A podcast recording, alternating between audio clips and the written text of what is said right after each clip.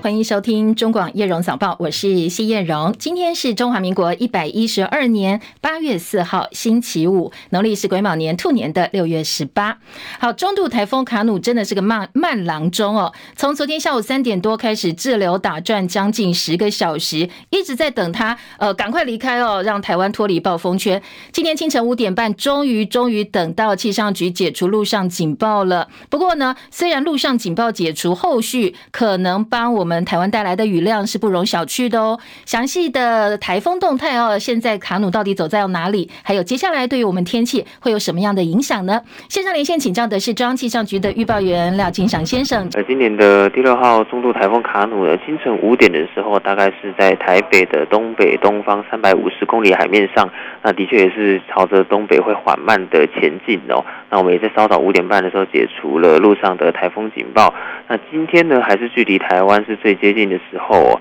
所以它的外围环流还有加上西南风也逐渐的增强影响，所以在中部以北地区还有南部的山区都会有阵雨或是雷雨的情况，南部地区也会有一些局部短暂雷雨的情形哦。那我们刚刚也有针对了南投地区有发布了大雷雨的即时讯息。那在北部山区可能都还是会有来到豪雨的等级，那中南部山区有可能长时间会累积到局部大豪雨发生的情况哦，所以雨势还是都是蛮明显的。在气温的方面的话，东半部地区是被风侧，而且有升降的作用，都可能会有三十六度以上的高温发生几率。那此外呢，在风浪的部分的话，目前在海面上，尤其是北部海面，还有东半部海面，还有巴士海峡，风浪都明显的蛮偏大的哦。尤其在基隆北海岸，还有宜兰的沿海，可能都还是会有五到六公尺的浪高出现。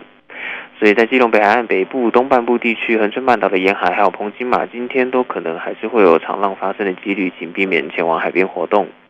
而且年度大潮都还是持续当中哦，所以在涨潮期间的话，沿海的低洼地区还是要留意可能会有海水倒灌以及积淹水的情形。至于在风力的部分的话，兰屿绿岛还是可能会有十一到十二级的强阵风，基隆北海岸还有东北角也可能会有十到十一级的强阵风，其他地区的风力也会蛮强的，请特别注意安全。以上资料由中央气象局提供。嗯，金祥什么时候要解除海上警报？还有接下来是周末假期哦，在天气方面给大家一些提醒吧。好，这海上警报的话，可能会在今天的中午前后解除，就要看它到底有没有 就是走走的行走的速度了。那在周末的天气的话，都是比较偏西南风的环境，所以可能北部地区会稍微比较闷热一点啊，也有午后雷阵雨。中南部地区就是整天都会有降雨的情形。好，谢谢金祥提醒，也提供给大家做参考哦。当然，台风卡努虽然说路上警报已经解除了，但是呢，在降雨的部分要特别提醒，因为台风的外围环流影响还在。所以中北部会有局部豪大雨发生。另外呢，因为沉降的关系，所以东部高温今天预测可能有三十九度哦。昨天台东的焚风也造成了三十八度以上的高温。南投已经开始下大雷雨了，而且呢，气象局刚才我们的预报员也提醒大家，有发布大雷雨即时天气讯息哦，甚至有国家级警报，这是针对南投的部分哦，特别留意大雨的状况。那今天才是南部下雨的开始，可能会有豪大雨，甚至是大豪雨发生。一定一定要特别注意哦。好，另外要提醒的是，在停班停课的消息部分呢，呃，农委会水保局发布台中、高雄跟南投、嘉义县山区土石流的黄色警戒。今天嘉义阿里山区跟高雄山区有五个行政区，那马下区、茂林区、桃园区、甲仙区、六龟区这五个行政区，还有台东的兰屿绿岛都是停班停课。刚才没有念到各县市，其他通通都是正常的上班上课。而这次台风来袭，全台造成四人死亡、一人失踪，超过两万多户停电，海空交通大乱。那接下来要留意大雨哦。英国的通膨居高不下，英国央行英格兰银行今天决定升息一码，上调零点二五个百分点，来到百分之五点二五，关键利率已经推到十五年来新高。今年宣布升息一码，也是英国央行连续第十四度升息了。英国央行警告，现在要对抗仍然偏高的通膨，可能需要长期收紧借贷条件。决策者接下来会密切注意通膨压力的迹象。英镑兑换美元汇率一度应声贬值百分之零点七，来到一点二六二一美金，也是六月三十号以来的新低。投资人跟经济学家都预期说，英国央行今年可能还会进一步升息。英国央行这一次升息幅度跟美国联准会还有欧洲央行上周的决定是一样的，但是呢，嗯，要值得注意的是哦，英国央行的货币政策委员几乎没有对外暗示说升息即将结束。英国央行升息，信评机构惠誉本周把美国本来的顶级债信平等三 A 调降之后，现在投资人脱手风险性比较高的资产，转进保守的债券啦，或者是日元来加以避险。股市部分，全球大部分都是继续走跌的，所以深夜收盘的欧洲股市再度收低。伦敦股市跌三十二点，七千五百二十九点；法兰克福指数跌一百二十六点，一万五千八百九十三点；巴黎 C C 四十指数跌五十二点，七千两百六十点。而在美股部分呢，今天清晨同样收黑，投资人静候大型科技公司盘后公布的财报，还有明天早上即将出炉的官方就业数据。道琼今天收盘跌六十六点，三万五千两百一十五点；标准普尔五百指数跌十一点，四千五百零一点；科技股为主，纳斯达克指数跌十三点，一万三千九百五十九点；费城半导体小跌三点，三千七百零八点。台积电 ADR 今天跌幅百分之零点七五，九十四点九八美金。卡努台风来袭，昨天台北股会是休市的。那美国股市四大指数全面下挫呢？欧洲主要股市跟日经、韩国、香港恒生指数也通通都是走跌。台股在上一个交易日大跌了三百一十九点之后，昨天因为休市，所以很多投资人形容是逃过一劫。但是呢，全球央行四 A 总裁评比在望的央行总裁杨金龙不敢大意。昨天台风天，他亲自坐镇央行，紧盯国际金融市场的变动，要提供银行需要的一些外币资金。而台股前天在 AI 股拖累之下，开低走低，大跌三百一十九点，月线失守，指数收在一万六千八百九十三点。三大法人合计卖超三百五十五点四八亿元，台币同样是重贬超过一角。呃，在上一个交易日呢，收盘收在三十一点六二五兑换一美元，贬值了一点零七角。还有很多台湾投资人比较重视的日元消息部分呢。日本央行七月二十八号举行货币政策会议上，决定调整现行大规模的货币宽松政策，所以呢，日元汇价大幅走扬，一度冲破零点二三。不过，日本央行星期二又宣布这个计划外的购债操作，所以日元汇价走贬，日元兑换美元再度跌破一百四十三日元。如果跟七月二十八号相比，拿十万块台币去换汇的话，可以多换到一万两千四百三十四日元，等于呢，很多人去算拉面的价格，说可以多换十二碗的一篮拉面。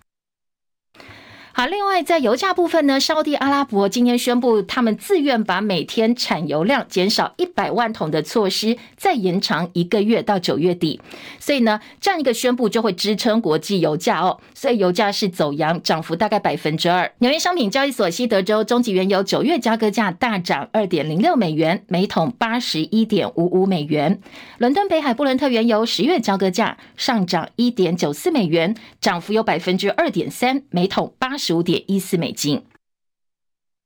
好，再来关心南韩的随机砍人事件。昨天呢，在傍晚的时候，南韩首都圈的地铁发生了随机砍人事件。有一个二十三岁崔姓男子，他开着自小客车，先冲撞了五个人，之后又拿刀进入百货公司，随机刺人，最后导致十四个人受伤送医，其中有一名六十多岁的民众，现在生命垂危。韩国媒体报道，这名男子被捕之后，对警方表示，有人长期以来一直想要杀我。还说呢，他想要把不公义的事公诸社会大众。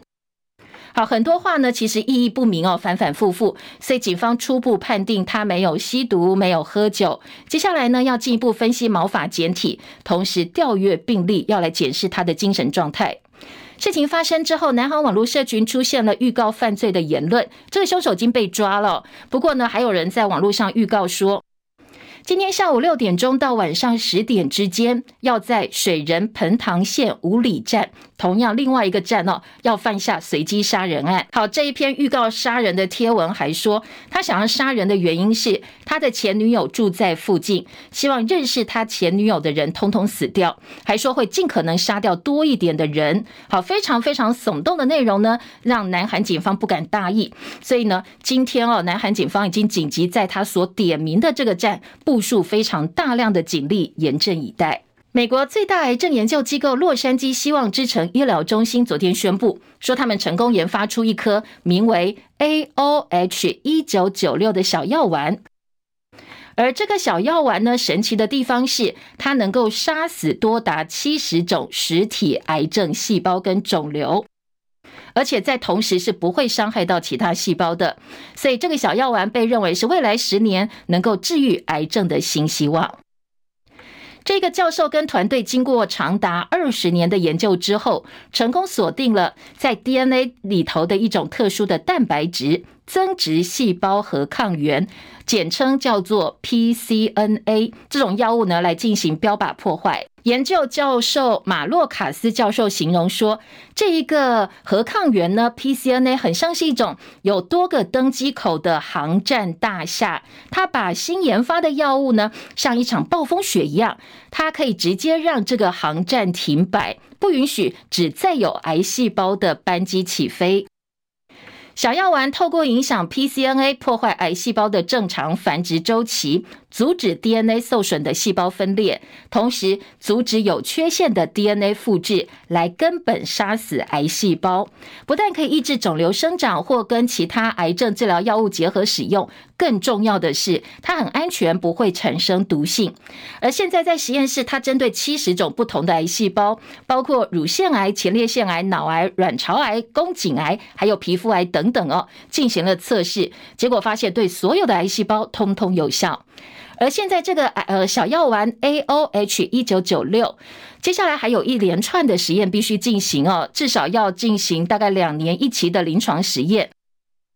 第一个参加测试的病患去年十月吃了这个小药丸，不过接下来呢，必须要经过严格的安全性跟有效性的测试，还有大规模的临床实验之后，才能够广泛的投入临床治疗当中。但是到目前为止，一切都相当顺利，所以科学家很乐观的说，这个药物呢，有机会在十年内完全的把癌症治好。美国前总统川普在华盛顿特区法院出庭的时候，对所有四项选举谎言的指控，他通通否认，表示自己无罪。川普出庭之后，在机场说，今天他出庭呢是悲伤的一天，还说对他的指控是对政治呃政治对手的迫害。切海伦的报道。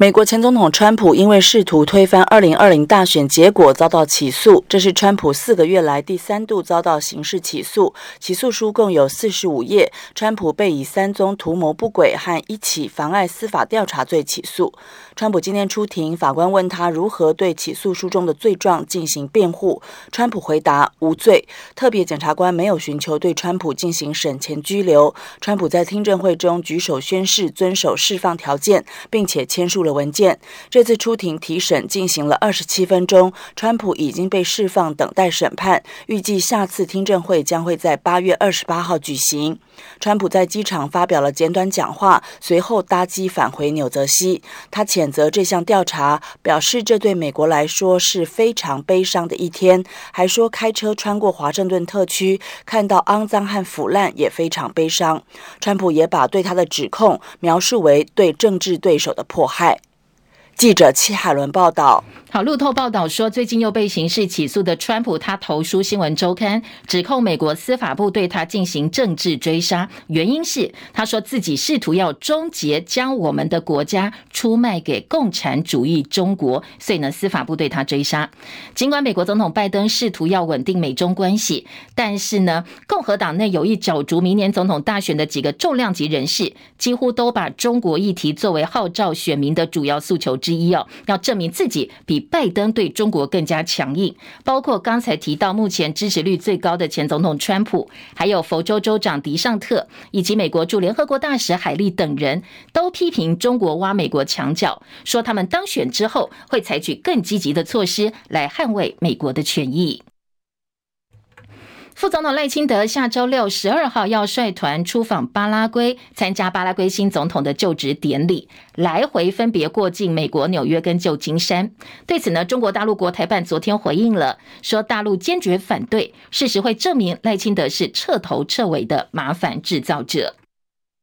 另外，美国国务院先前宣布，已经正式邀请再度出任中国外交部长的中共中央外办主任王毅访问美国。对此，大陆外交部昨天回应外国媒体的时候，只说，北京愿意针对有关计划继续跟美国保持沟通。另外，有陆媒评论则说，王毅到底要不要接受邀请访问美国？什么时候去美国呢？接下来要看美方怎么样处理我们副总统赖清德出访过境美国的相关事宜。而美国国务卿布林肯今天在纽约对记者也再度表示说，我们提出邀请了，但是现在还没有获得王毅方面的回复。布林肯对记者表示：“我们非常期待有机会见到彼此，继续在北京时彼此重要的谈话内容。”大陆北方上个月底开始暴雨不断，三天内发出七次的红色预警，其中北京地区最大累计降雨量将近一千毫米，超过二零一二年造成七十九人死亡的七二一雨灾。现在呢，已经导致十多人罹难了。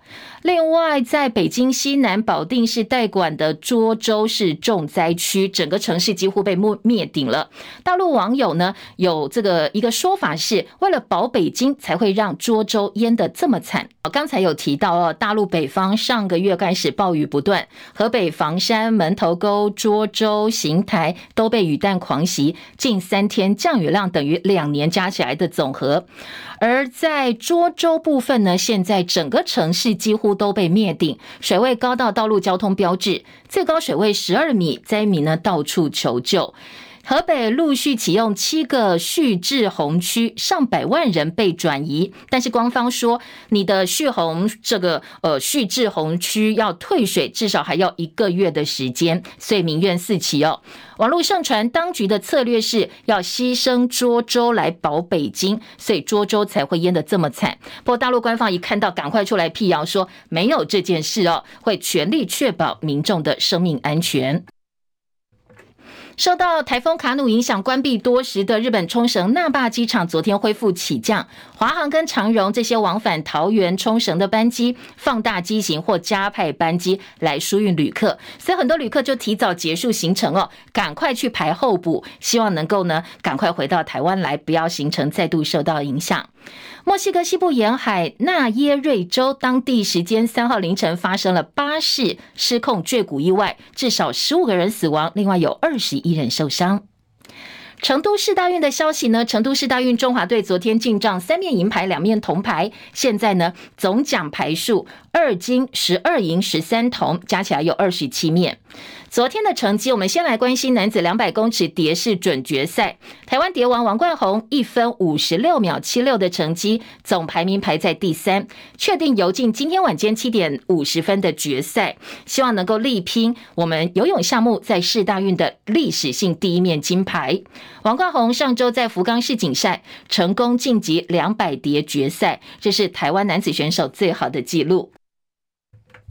另外，男子两百公尺混合式游泳决赛，我们的好手王星浩游出两分的成绩，拿下银牌，连续两届在世大运赛场上斩获奖牌。田径男子跳高决赛，傅兆璇、蔡维智他们一样哦，跳出两公尺二零，但是傅兆璇试跳失败的次数比较少，所以他拿下银牌。而同样成绩的蔡维智跟另外两名选手并列铜牌，因为按照跳高规则，如果成绩一样的话，在最后成绩试跳失败的次数比较少的，就排名在比较前面。好，另外跆拳道女战神我们的苏博亚在女子五十三公斤级连续两届跻身金牌战之后呢，对决来自伊朗，今年才刚刚拿下世锦赛的强敌基亚尼，最后我们是零比二败下阵来，收下银牌。而女篮准决赛，中华女篮六十一比八十三输给中国大陆队，无缘金牌战。但是接下来还是要帮女篮加加油哦，因为今年的女篮呢，真的表现的还不错。明天下午三点钟，我们要跟芬兰争铜牌。中华世大运女篮全场在我们的比赛一场一场看下来哦，奋战精神可嘉。所以明天一起来帮女篮队加油。而世大运一百公尺田径赛场上出现了一个让人看了傻眼的成绩，来自东非索马利亚的女子选手阿布卡，她一百公尺跑出了。二十一秒八一，比第一名慢了大概十秒钟的离谱成绩，所以这种表现怎么能够参加世大运？到底怎么选出来的？引起各国媒体的好奇。有谣传说他是该国高官子女，被夹带黄鱼去出席世大运。索马利亚体育部长对这样离谱的成绩呢，已经公开道歉了，说会彻查整个遴选的过程。陈凯的报道。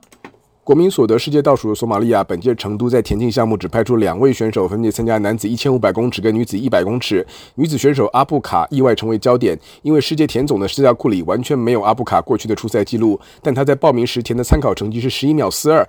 还在所有五十二位参赛选手当中高居第九，但是下场阿布卡的身材比旁边第二道的巴西选手莫劳明显大了一号。莫劳是全美二十三岁及银牌，个人最佳成绩十一秒二七，但在今年世锦赛排名一百二十九名，完全没有机会参赛。不过起跑后莫劳一马当先跑出十一秒五八晋级，而缺乏专业短跑技巧的阿布卡按部当居，慢了超过十秒才通过终点线，比今年女子世界两百公尺跑最快的汤马斯还慢了零点二一秒。阿布卡的表现并没有像木山巴。巴尼一样变成运动精神的象征，反而被各方质疑索马利亚为什么要派出完全没有训练的素人参赛，甚至传出阿布卡是索马利亚田径协会官员的侄女，所以才能报名。索马利亚的青年运动部部长穆哈默德出面道歉，表示事前并不知情，现在也只是索国奥会将田径主席停职。另外，索马利亚并没有派出代表团参加成都世大运。中广记者陈凯报道。好，继续来关心台风放假政治学。今天全台各县市几乎都是正常上班上课，除了部分山区哦。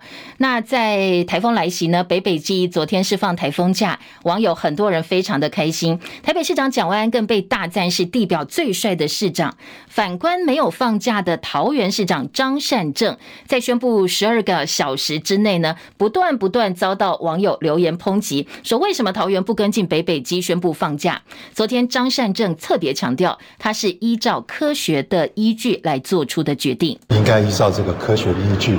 呃，既既然离这个停班停课的距离还相当大，我们就是不要停班停课。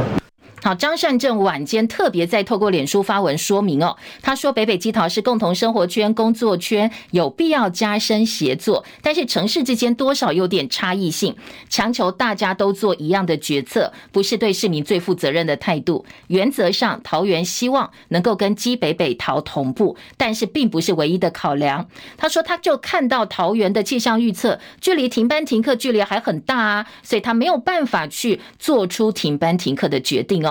不过，其实放不放假都会挨骂，因为双北宜兰是放假一天，但是也有很多人质疑说，哎，其实台北市区昨天的风雨并不大，台风假都白放，很多人跑去 KTV 唱歌哦，所以 KTV 大爆满。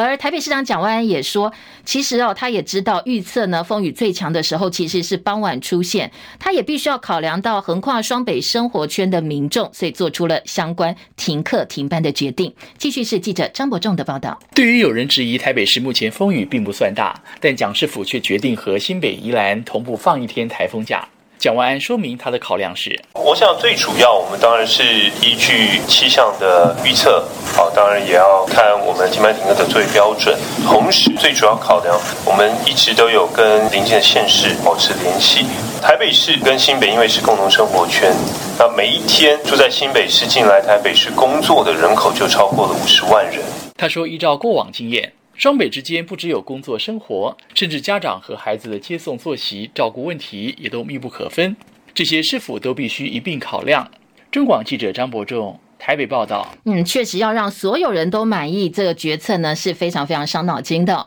两周之内，台湾南北两处军事重地接连发生重大意外。上个月二十四号，基隆市祥丰营区爆炸，九个人受伤。屏东中科院九鹏基地昨天执行推进剂原料销毁的时候，不明原因瞬间闪燃，高温摄氏两千到三千度，连防焰服也挡不住，所以四位有多年专业资历工作人员严重烧伤，其中。五十二岁张姓技术人员全身百分之九十五有二到三度烧伤命危，现在营区的安全再度亮起红灯。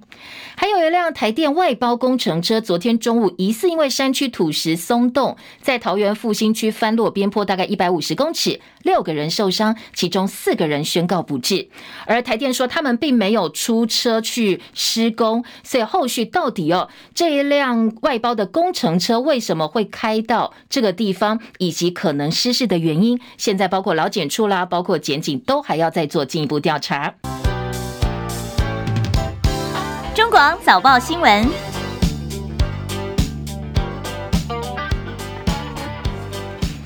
好，再来关心今天早报的头版头条以及内页的新闻重点。首先，在头版头部分，今天呃，财经报纸跟综合性报纸头版焦点相当的分歧哦。我们一一告诉大家，《中国时报》今天的头版头条以及《自由时报》今天头版下半版面都是关心我们昨天在屏东中科院的九鹏基地不明原因呢，在执行推进剂余料销毁的时候，竟然爆炸闪燃了。这是两周内国军营区再传的爆炸案、爆炸事件。昨天有四个人受伤，但是为什么会呃这么频繁的发生这样一个意外哦？今天早报在内页以及中时的头版头条一起来检讨关心。好，这是中时的报道。联合报今天的头版头条关心的则是医预法。好，医疗预呢，则是预测的预哦。医预法明年上路，医疗争议必须要先调解。这是针对立法院三读通过医疗事故预防跟争议处理法，希望营造医病之间更和谐的关系。当然，医预法听起来它有几个主要原则，呃，都有一点点的这个抽象了哦，包括了及时关怀、调解先行、事故预防等等。希望呢，接下来委托财团法人建立医疗事故自主通报系统，同时要设立所谓的关怀小组。发生医疗争议的时候，这个关怀小组会对病患家属跟医师提供协助跟关怀。不过，今天的联合报除了头版头条告诉你什么叫医预法相关的内容，接下来怎么执行之外，他在内页二版也有一些嗯分析了，告诉你其实真正帮助并不大哦。因为对于医疗争议的时候，尽管你讲了好多及时关怀啦，要介入调解等等，其实很多时候最主要原因出现在资讯不对等、医病之间哦。他们能够理解或掌握的讯息是不相等的，所以会有冲突或者是有落差。这部分如果不解决的话，哦，你讲的这么多，恐怕真正对于落实医疗纠纷或者是医病关系帮助相当有限。好，这是联合报今天的二页部分的分析。自由时报今天的头版头条则是告诉你说，我们要鼓励检举黑枪奖金最高增六倍，为了揪出持枪的恶少，同时呢要加强维护社会治安，这是警政署要提高奖金，鼓励大家检举黑枪。奖励呃要增加大概三到六倍，检举非制式手枪一支一万两千块，制式手枪检举奖金提高到六万块，制造枪械工厂检举奖金呢，则是按照我找到多少枪炮数以及改改造的分呃这个工具分级给奖，最多最多可以给到五十万。好，这是自由时报今天的头版头条。听完了综合性报纸的头版头之后呢，在呃头版其他版面的新闻焦点，我们也赶快大概来扫描一下哦。像联合报今天的头版下半版面呢，另外还有新闻重点呢，是告诉大家卡努台风袭台造成的灾情，四人死亡，一人失踪，两万多户停电。还有《中国时报》头版下半版面有包括裴洛西，记不记得美国众议院议长裴洛西？他先前访问台湾嘛，大概已经访台一周年了。结果没想到这个访台行程竟然还能够还重要到他在一周年之后再发一个一周年的心得感言哦。他在周年之后发表心得感言说：“哎，我访问台湾满一周年了，我接下来呢，呃，纪念声明，我会代表美国。他去年代表的时候说跟台湾站在一起，接下来呢，我们美国永远会跟台湾站在一起。好，今年的《中国时报》放在头版下半版面。另外，中时头版还有一张照片，这个图文报道哦。如果您透过直播的话，可以看一下哦。这是巨象秘鲁鲸鲸鱼的鲸哦，大鲸鱼不是小鲸鱼哦。”近于三百四十公吨，史上最重的生物。过去大家印象当中，史上最重生物应该是蓝鲸哦。不过呢，可能接下来要让贤了，因为研究人员在秘鲁挖掘出一种古代鲸鱼化石，他们推测这一头已经灭绝大概三千九百万年前的古代巨鲸，巨象秘鲁鲸，三百四十公吨，可能会超越蓝鲸。成为史上最重的一个生物。好，今天在中时有照片，还有相关的文字报道，提供给大家做参考。自由时报今天头版二题是关于乐生案的最新判决。好，这个。呃，今天的中时大标题其实蛮醒目的，在中间版面说坑杀两万股民海捞四十亿元，乐生案许金龙判赔五十四亿元。这是投保中心替将近两万名投资人向乐生公司，他现在改名叫齐名，齐家治国平天下，齐名时担任董座的许金龙提告求偿。北院民庭审结判决，许金龙要赔五十四亿多，其中五十二亿多要由日商百尺竿头跟他的日籍负责人来共同负责。而在相关报道也特别提到哦，其中呢，陈文茜、尹启明、李永平三名乐生前独董，还有乐生前代理董事长等等，通通是免赔的，全案可以再上诉，还没有定谳。好，自由时报今年头版中间版面的报道。至于在财经报纸呢，今天两个财经报纸的重点也不太一样。呃，关心的当然有台北股市，还有非屏手机链的警报响起。我们先听到的是《经济日报》今天的头版头条：高通财测失色，非屏手机链警报响起。这是手机大厂高通发布的。上季获利优于预期，但是本季财测失色，所以呢，接下来减少开支，可能还要裁员。非屏手机市况拉警报，台积电跟日月光投控这些供应链现在是全面警戒当中。经济日报的头版头条。工商时报今天头版头告诉你，双内资力挺股市，变成了资金避风港。台股最近大逃杀哦，台指期夜盘继续大跌一百五十四点。不过呢，现在一些关股啦、投信啦，他们是进场力挺，所以呢，有机会要在关股的力挺之下，暂时避过这个风险。今天早报在头版，刚才有提到几个重点，还有哪些不同角度的分析跟报道哦。我们先来听听看国军营区的安全到底出了什么状况。今天中国时报。报头版头条说，呃，两周内国军营区又爆炸，四个人受伤，其中一个人命危。台北南、台湾南北两处军事基地接连发生重大意外。上个月二十四号是基隆祥丰营区爆炸，九个人受伤。昨天是中科院九鹏基地，四个人受伤。呃，今天在呃中时的报道有说，这个相关推进剂研制是飞弹量产的推手，也是基础能量筹建的重中之重。中科院投入五点四亿元，经过三年完成了推进剂研制厂。里面呢有很多工作人员经验都非常非常的好哦，执行这一项工作经验人呃的人员至少五到十年以上的经验，而且他们也规定通过火攻证照者才可以执行这项工作。当时所有的人都是按照标准流程工作，全程录影，前两批都很顺利，没想到第三批突然闪燃了，可能是跟户外的高温有关系，当然可能昨天风比较大也有关系哦，所以到底怎么回事？接下来。还要再做进一步的调查。今天在哦，《联合报》内页的分析则说，有一个人，其中是百分之九十五重创。蔡总统已经下令要赶快厘清原因了。布线没有接电，竟然还会酿祸。中科院组专案小组希望能够进一步厘清，到底是哪个环节出了问题。中国时报今天在内页的六版哦，有一个记者的分析，吕昭龙资深的记呃军事记者，他说基地弹药屡出意外，军方要上紧发条了。吕昭龙的特稿当中提到说，呃，处理弹药最重安全，十天内一北一南，台湾头跟台湾尾竟然都发生军事重大公安，军方要拴紧螺丝，不要再让弹药处理出问题了。而基隆的祥丰弹药库是解这个检整马祖运来的破破炮弹而发生。军方为了存这些新弹跟弹药，战备存粮，现在全面整理本岛跟外岛弹药库，把旧的弹移出来或腾出空间，准备储存之用。所以呢，接龙弹药库的破炮弹推进剂的底火爆炸是个警讯，提醒说我们在做这个移置的过程当中，务必小心，一切一切都要按照 SOP 来处理哦，不管是搬运或者是销毁，都要格外注意。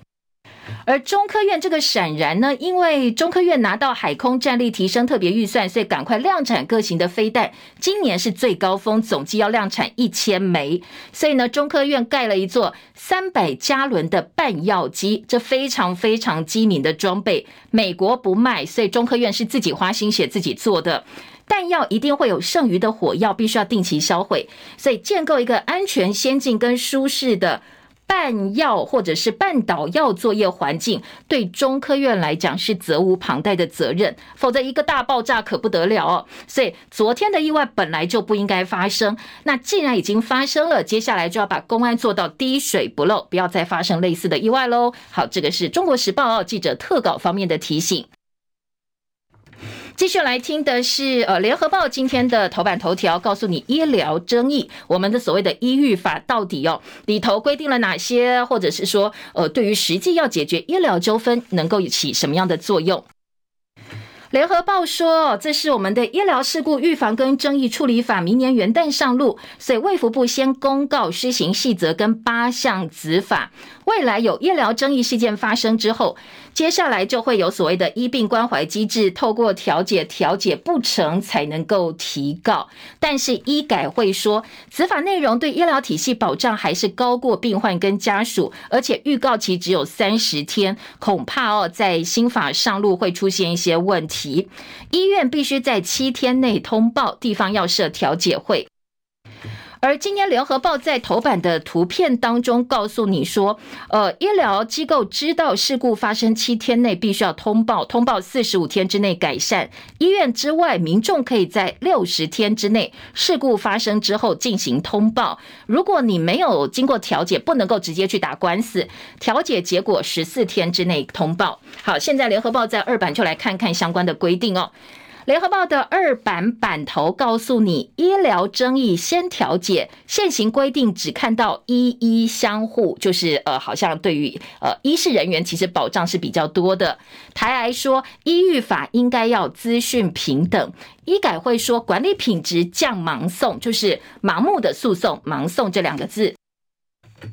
医改会执行长林雅慧说，按照过去试办的经验，设置关怀小组大部分都没有实际作用，因为病家为了求真相，还是会打官司，还是会走上提起诉讼这条道路。医改会争取医育法多年，希望能够纳入品质管理，才有机会降低盲送、滥送这些医疗纠纷。现行规定只看到医医相护，所以呢，反正你去告你也告不赢嘛哦，因为手上你的这个资讯就是不对等啊。大部分哦，关怀小组实际上去做不是关怀了哦，而是呢带了一整套你看不懂的病例告诉你哦，然后一堆原文资料跟你解释说啊，其实哦，呃，这个病家啦、医师处境都没有错，但是最后。后你打官司很麻烦，而且你不不一定会赢。既然不一定会赢，告来告去也告不赢，还要花很多钱。所以最后呢，大部分都还是走调解金，有多少调解金就先收下，比较实在。所以，呃，今天在呃联合报的分析这样说，当然利益是良善的，但是执法必须规定的更细致，否则现况恐怕还是没有办法改善，病家权益还是会被压低，盲送的案件不会减少，医病关系当然也不会因为一个医育法而获得彻底的改善。下半版面还有医师乐见医育法重调解，避免医病双输，救济制试办三年，产科诉讼降了七成左右。记者李青怡特稿说，病患还是有资讯上的落差，所以医病真的能解吗？打了一个大问号。呃，说医疗纠纷是医界现在五大皆空的推手，医生不愿意投入急重难罕见疾病这些比较容易出现医疗纠纷的科别，对医病都不好。所以呢，接下来缺乏医疗背景的民众有没有办法真的发现医疗错误，还是只能够仰赖医院自主回报？大家呢，一般民众又回到资讯落差。这个比较没有办法得到足够资讯的这条路，这个旧的问题上哦，这才是大家必须迫切解决的状况。快。好，再来听到的是今天早报在头版内页其他的新闻焦点，赶快来听听看哦。我们先来听的是今天在头版配合中国时报裴洛西的消息哦，中美台之间的关系。当然，中时今天头版下半版面告诉你说。裴洛西昨天发表访台周年声明，说一中政策没有改变，但是会兑现对台承诺，美国跟台湾永远站在一起。而中时今天的二版版头则是王毅到底会不会访美国？接下来大陆媒体说。必须要看美国怎么处理赖清德过境的问题。今天的中时在报道当中提到，大陆外交部强调愿意继续跟美方沟通，呼吁停止美台的官方往来。国台办在轰赖清德是麻烦制造者。而在今天的联合报呢，则说大陆高层在访美，军事对话待重启，美国努力修复跟中国大陆之间的关系。但是大陆在意的是什么？大陆在意的是美国怎么处理对台湾的议题哦。所以接下来呢？中美两国的关系有没有机会回到所谓的轨道上？各界都在关注，当然美国自己也很关心。学者认为，双方各项议题回温，中美关系回稳，今年是关键。那联合报的报道是访问了学者的意见，说包括经贸、包括气候合作，今年呢有没有办法进一步突破，是非常非常关键年。赶快来听啊！联合报今年的三版是，呃，美国国防部印太事务助理部长。瑞特纳跟大陆外交部美大司的司长杨涛进行会谈，讨论美中防卫关系，还有区域安全议题。这是瑞特纳上个月跟大陆驻美大使谢锋见面之后，一个月来第二次见大陆高层官员了。所以看得出来哦，其实美国还蛮想跟中国恢复正常的高层对话。但是呢，现在诶，大陆好像有点筹码，跟呃老美来谈一谈，说，诶，你怎么来处理台湾关系？就接下来看看我们怎么来回应哦。你这些提出来，包括呃这个。王毅访美的邀请啦，我们会怎么来回哦？今天在联合报的报道的记者的特稿当中说，美中台切香肠现状其实回不去了。强调是呃，这个上次裴洛西率团访问台湾，事后中共大举军演，华府指控北京切香肠式的改变现状。虽然说拜登已经好一阵子，拜登政府不说这些话了，不过呃，台海的现状跟美中关系都已经不是过去的样貌。像你看，共机飞越中线，好像已经变成常态了。有一个数字说，他们最近一年扰台的这个基建呢，持续写下新的记录。久而久之，我们也觉得好，只要这样子好像没有太过分，也没什么关系。温水煮青蛙就这个意思哦。今天联合报在特稿当中说，其实哦。表面上两岸维持分治互不隶属现状，美国按照台湾关系法对台军售，不过实际上就好像共机军舰一样啊，机舰一样，美中台三方都是不断不断跨越这条线，试探彼此的底线，现状在滚动式调整当中，所以你想要回到过去，恐怕也没这么简单了。所以今天联合报特稿就直接跟你讲说，啊，回不去了啦，哦，差不多就是现在这个状况，不要变糟就已经很好了。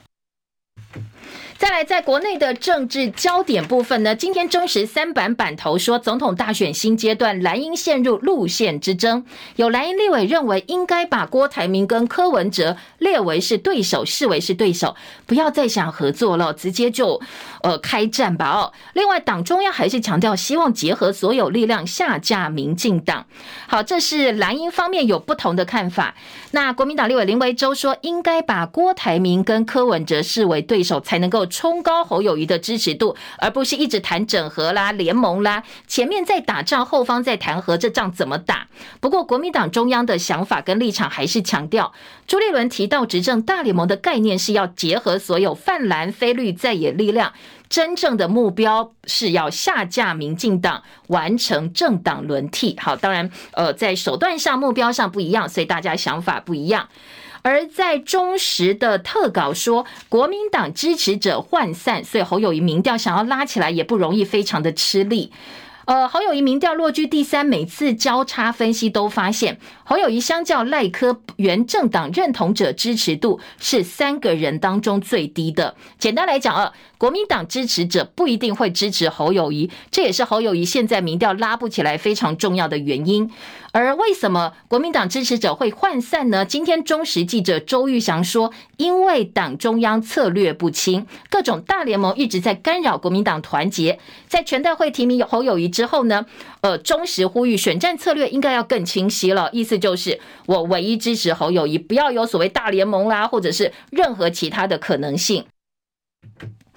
耀林国安心托朋友下水 VS 哦，说侯友宜访日意外拉出了一个战线。好，这个讲的是什么？说呃，侯友宜呢在访日之后，本来大家觉得说，诶，他好像没有什么特色哦。但是呃，国民党智库执行长柯志恩有跟侯友宜一起去日本，他在政论节目《少康战情室》当中表示，日方非常担心国民党亲中的问题，所以呢，跟前首相麻生太郎、日华议员肯。谈会的会长谷乌圭司见面的时候，他们都问得很深入，而侯友谊表现沉稳，讲每句话都经过充分讨论，所以日本现在已经觉得侯友谊不会是台海的麻烦制造者，可以把风险降低，可以当台湾未来领袖。所以在柯志恩的眼中，跟他口中他的解读哦，说这一次侯友谊访日行应该是可以安全过关了。那这个接下来呢，可能在日本就这部分呢就不会拖邻国下水了。金溥聪被批炮口对内，侯办党中央都澄清没有这件事。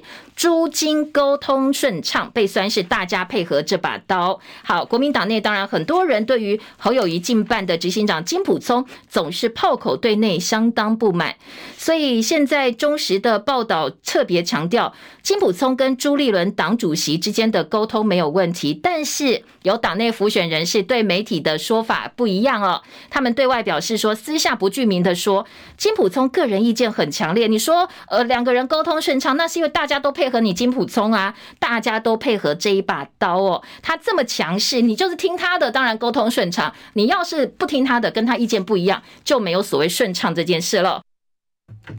柯文哲接受专访，就是接受前立委蔡正元的专访，批评赖清德躲着选，都用侧翼攻击他。他还说，郭台铭如果参选的话，民进党直接赢，开香槟了。好，今年中时也有报道。下乡即将启动，侯友谊今天要访新埔义民庙。联合报的要闻版说，郭台铭参选箭在弦上，侯友谊隐忍以拖待变。侯友谊今天到客家庄桃竹造势，挺郭派要办参会。蓝营人士说，不分区的提名呢，将是接下来党整合的筹码。好，到底国民党内会不会有议长退党的骨牌效应？到目前为止没有出现。不过呢，因为郭台铭被认为他独立参选箭在弦上，好像救不回来了，没有办法劝回来了，所以呢，挺郭派地方议长跟派系人士，接下来势必必须要表态选边站。所以党中央呢，跟侯友宜竞选办公室隐忍不出手，现在以拖待变，来保留最后整合空间。那筹码就是不分区立委的提名了。